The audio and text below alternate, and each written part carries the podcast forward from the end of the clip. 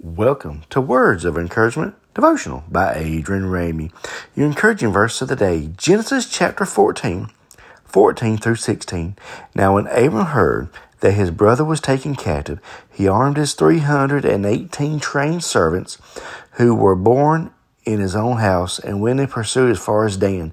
He divided his forces against them by night, and he and his servants attacked them and pursued pursued them as far as Arbor, which is the north of Damascus.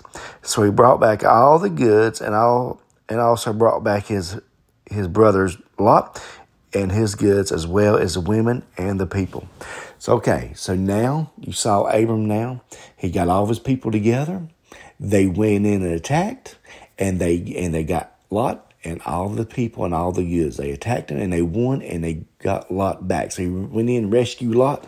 And so now he is uh, now he rescued Lot and then all the people and got all the goods back and everything. And so as you can see here now, Abram attacked and they won. God was on their side. Hallelujah. And that when they attacked, now he had a plan. Did You see the plan he had here? He attacked by night, this way and that way.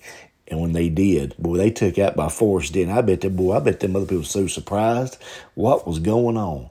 But Abram went in and got Lot and all the goods and all the people and all the servants that was with him, got them all and rescued them. Pretty cool little story in it. It reminds me too that, you know, whenever we're in trouble, God will rescue us. When we're in a situation that we need rescue, God will rescue us. Just call out to Him and cry out to Him because He hears your cry. He sees your cry. He hears, He sees those tears. He hears those prayers.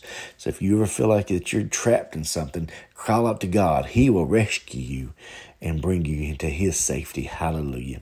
Let me pray with you right now. Father, in Jesus' name, I pray over this podcast. I pray, Lord, you just be with them right now. I pray, Lord, you touch their need today, Lord. I pray, Lord, you touch their need, God, right now, Father God.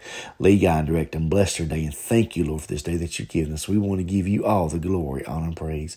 In Jesus' name we pray. Amen. Well, thank you for listening. Have a blessed day in the Lord.